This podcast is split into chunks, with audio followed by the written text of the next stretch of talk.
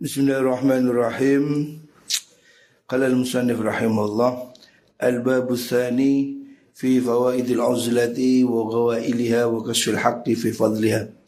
Al-bab tsani te bab kang kaping pindho iku fi fawaid al-uzlati ing dalam berdalakan biro-biro faide uzlah wa ghawailiha lan biro-biro kerusaane tantangannya uzlah wa kasfil hakilan buka perkara kang bener fi fadliha ing dalem keutamaane uzlah. Jadi bab menerangkan tentang uzlah. Ada dua pendapat ya. Ulama ada yang memilih hidupnya uzlah menyendiri atau mukhalafah bercampur orang lain. Masing-masing mempunyai kelebihan. Ini yang sekarang dibahas tentang keutamaan uzlah. Artinya pilihan untuk menyendiri menjauh dari kehidupan ramai. Ilam murosiro anak khilafan nasi setuni perbedaan di menungso fi hada ing dalam ikilah niku babusan ini al uzlah iku yudhahi nyerupani apa mengkono ikhtilaf nyerupani ikhtilafahum ing persulayani mengkuno nas fi fadilatin nikahi ing dalam keutamaan nikah wal uzubati lan dudo uzubah itu jumlu jumlu kemarin bab nikah ada perbedaan pendapat. Sebagian ulama secara umum memilih lebih baik menikah. Tetapi ada sebagian ulama yang memilih jumlu ada ulama yang jomblo tidak menikah seumur hidup. Mana yang lebih baik masing-masing punya argumen. Begitu juga tentang uzlah. Sebagian ulama memilih uzlah hidup sendiri, nggak kumpul orang, tirakat. Sebagian yang lain memilih untuk tidak uzlah. Tidak uzlah maksudnya bermasyarakat. Masing-masing ada dalilnya, masing-masing ada alasannya. Wakat zakarna temen nukut nuturakan sopa ingsun. Anna dhalika suni mungkun ikhtilaf Iku yakhtalifu beto-beto podhalik Bikhtilafil ahwali kelawan betone piro-piro tingkah Wal ashkhasi lan piro-piro awa-awaan Ini berbeda satu orang dengan yang lain. Situasi kondisinya tidak sama. Bihasabimak kan milang-milang perkoro Fasolnahu kangus mertelakan ingsun ingma min afatin nikahi nyatani saking piro-piro bahaya nikah wa fawaidihi lan piro-piro faidahi nikah. Ulama berbeda pendapat, ada yang mengatakan lebih bagus nikah, ada yang mengatakan lebih bagus tidak nikah. Tentu saja ini tidak bisa semua. Ya secara umum ulama memilih menikah. Tetapi yang tidak menikah itu ada dalilnya ada argumentasinya. Kita mesti harus menghargai juga. Begitu juga di dalam masalah uzlah. Ada yang memilih uzlah, ada yang tidak. Fakadhalika mongko mengkono nikah niku alqaulu tai pengucap fi main dalam perkara nahnu kang utai kita iku fihi ing dalem Begitu juga pembahasan masalah uzlah ini khilaf seperti nikah. Falnadkur maka becik nutur ingsun awalan ing dalam kawitane. Fawaidal uzlati ing piro-piro faidai uzlah. Wa yautai fawaid ikutang Wa yautai fawaidul uzlah. Ikutang pasimu kebagi apa fawaid. Ila fawaida maring piro-piro faidah Diniatin kang bongso agomo Wa dunyawiyatin lan bongso dunyawiyah Fadiniyatu mengkutai faidah Dinia faidah dari segi keagamaan Ikutan kosimu kebagi opo faidah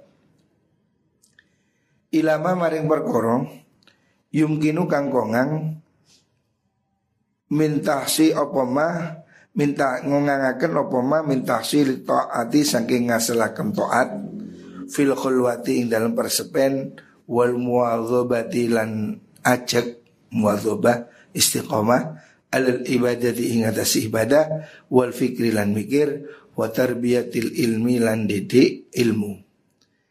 Faedahnya uzlah ya.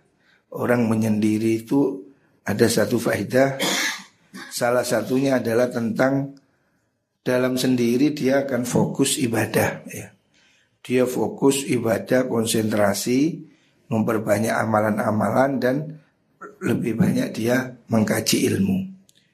Wa ila takhallusin lan maring niku murni utus selamat minirtika bil manahi saking lakoni piro-piro larangan. Faidah yang kedua orang uzlah, orang menyendiri, ya seperti di pesantren orang itu uzlah menyendiri, tidak kumpul dengan keramaian, dia lebih fokus ibadah, dia punya banyak waktu untuk ngaji, dan dia selamat dari larangan-larangan. Karena kalau dia menyendiri kan tidak ada perempuan, tidak ada film, tidak ada maksiat ya. Alladhi yata'arradu kang Alladhi yata'arradu Kang mertelaakan atau ta'arud itu apa namanya menghadapi sapa insanu menungso laha maring mengkono manahi bil mukhalatati sebab mukhalatah. Kalau kumpul orang itu sangat apa? Gampang orang melakukan uh, maksiat dalam arti melakukan riba, apa itu merasani atau maksiat-maksiat yang lain. Karyai contohnya kaya riya wal ghibati lan ghibah ngerasani wa tilan meneng anil amri saking perintah bil ma'rufi kalan kebagusan wa nahyi lan juga anil mungkari saking mungkar atau orang yang kumpul orang itu efeknya tidak bisa menghindari maksiat riba, ria dan kadang dia tidak bisa menjalankan kewajiban amar ma'ruf nahi mungkar. Wa musyarakati ilan nulari wata berente wata minal ahlaki nyatane sangi ahlak arodiati kang olo. Orang kalau menyendiri tidak terkena tularan dari ahlak yang jelek. Orang kumpul orang lain itu pasti ada efeknya. Kalau temennya itu jelek, sedikit banyak kejelekan akan menular.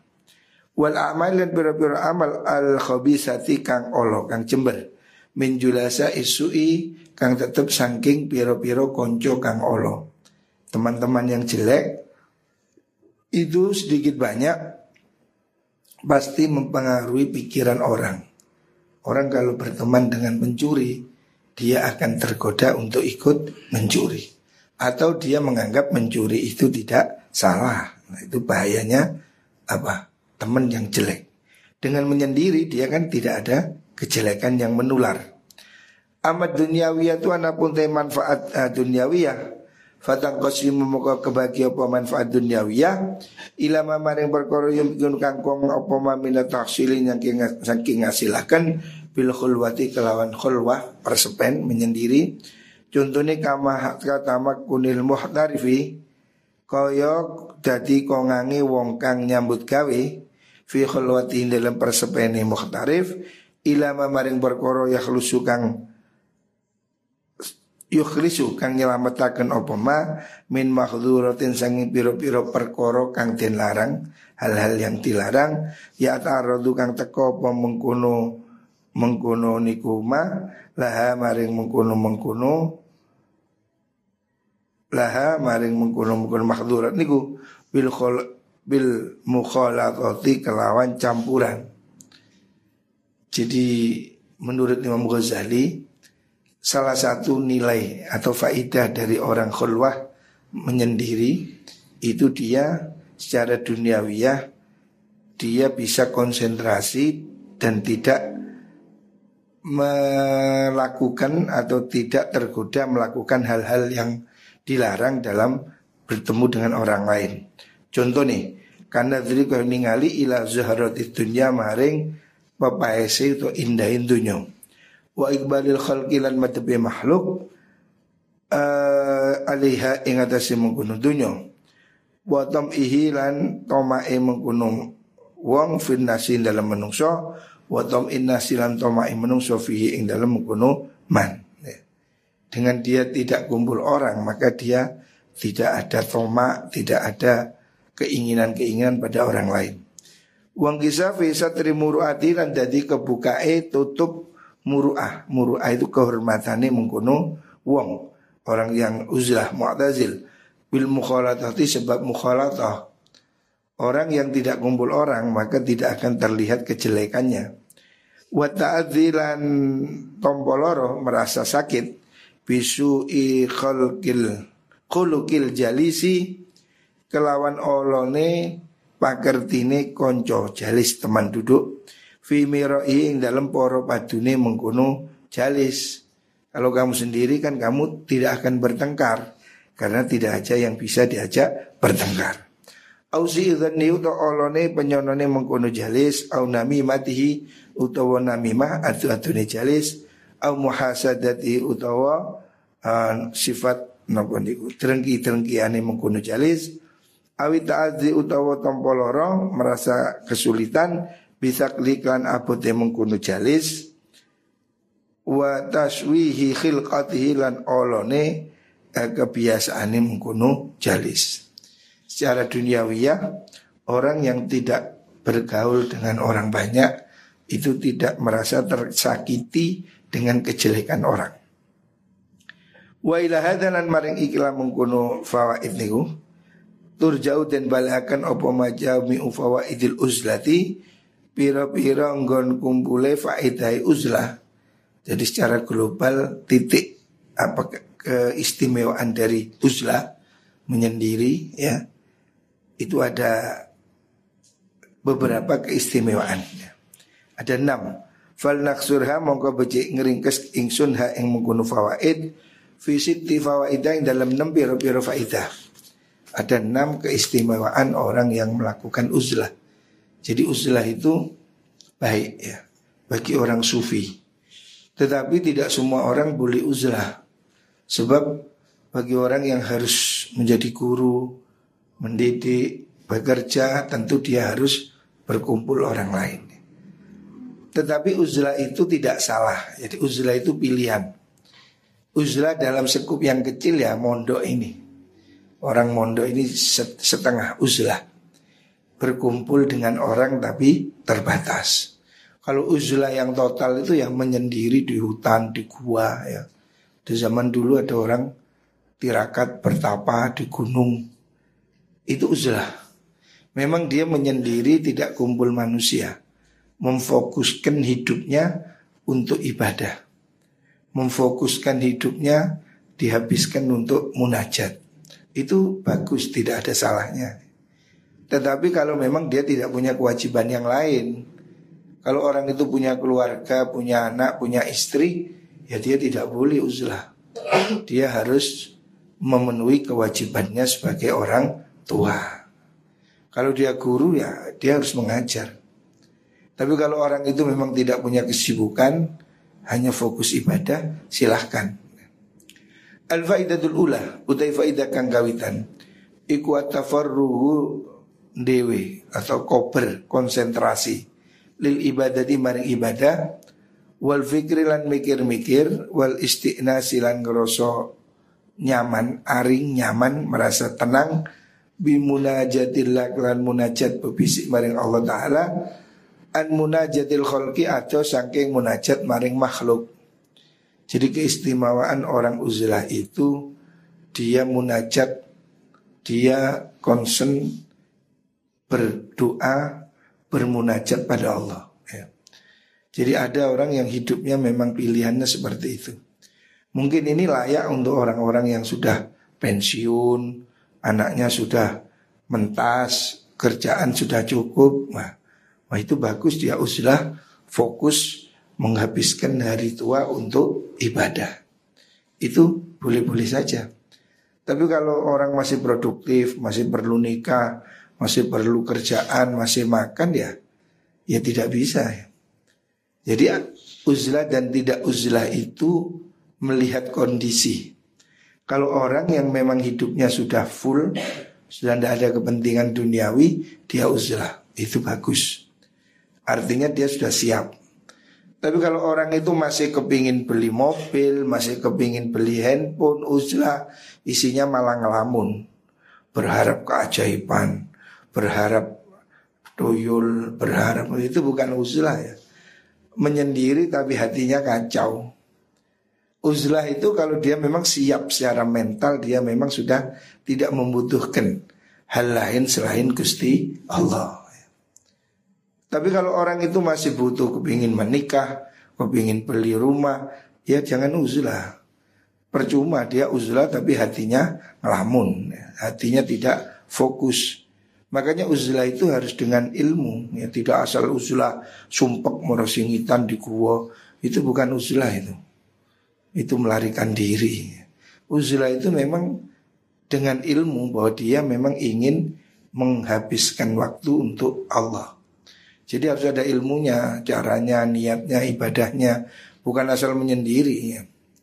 Wal istighalu lan ketungkul bing bistiksyafi asrarillah kelawan amri kebukai biro-biro rahasia Allah Ta'ala fi amri dunia dalam urusan dunia wal akhirat dan akhirat wa malakuti samawati lan piro-piro keraton langit wal ardi lan bumi. Orang yang uzlah itu memang orang yang sudah niat fokus untuk kehidupan yang rahasia bersama Gusti Allah. Tentang apa sirri ya, rahasia langit bumi.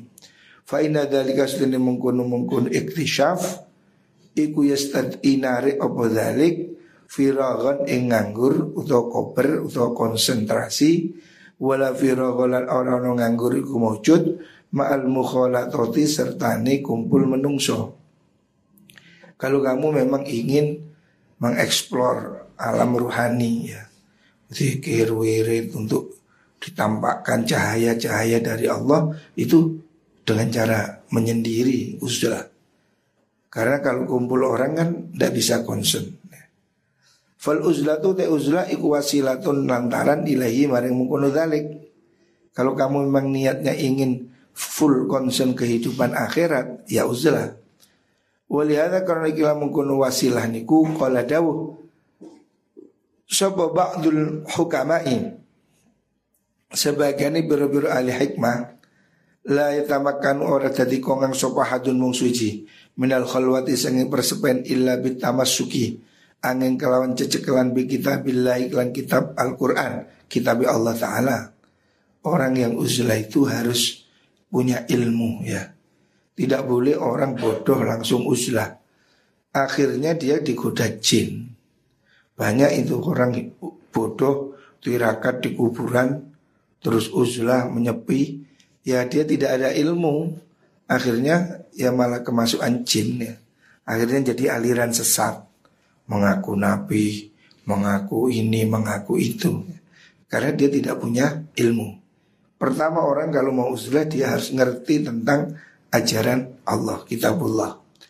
Wal mutamassikuna lan wong kang cecekelan bi kitabillah lan kitab Allah taala hum al mutamassikun iku alladzina wong akeh istarahu kang padha ngaso sapa alladzina minat dunya saking dunya bi dzikrillah kan dzikir maring Allah.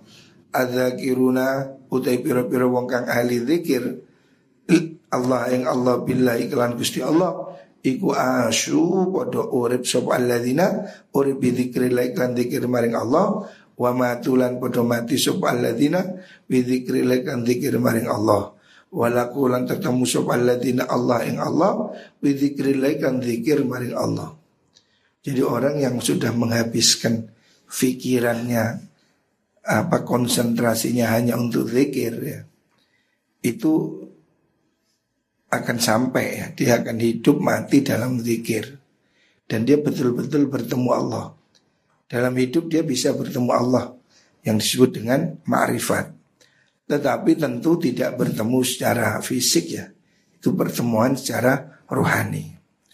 Wala syakkalan orang memang iku maujud fi annaha ulain dalam sedunia mengkono mengkono nikwau uh, al mutamassikun iku tamnau nyegahum el al mutamassikun opal mukhalat atau campuran anil fikri sangi mikir-mikir wa dzikran dzikir fal uzlatu mengkota uzlah iku aula la utama bihim kan mukun mutamassikin walidzalika karam mukun aula karena ono super Rasulullah sallallahu alaihi wasallam.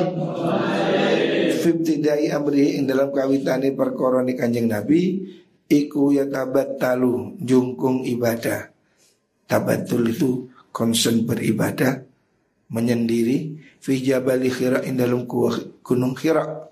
Gua khira Wayan azilulan mencil dewi sopan nabi ilahi maring khira hatta kawya sehingga kuat fi dalam nabi apa nurun nubuwati cahayani kenabian.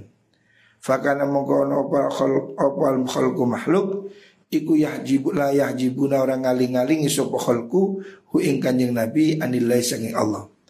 Fakana mengkono sapa nabi bibadani kan badana badane nabi mal khalqi sutane makhluk wa bi qalbi lan atine klan atine kanjeng Nabi iku mukbilan madhab Allah si Allah taala.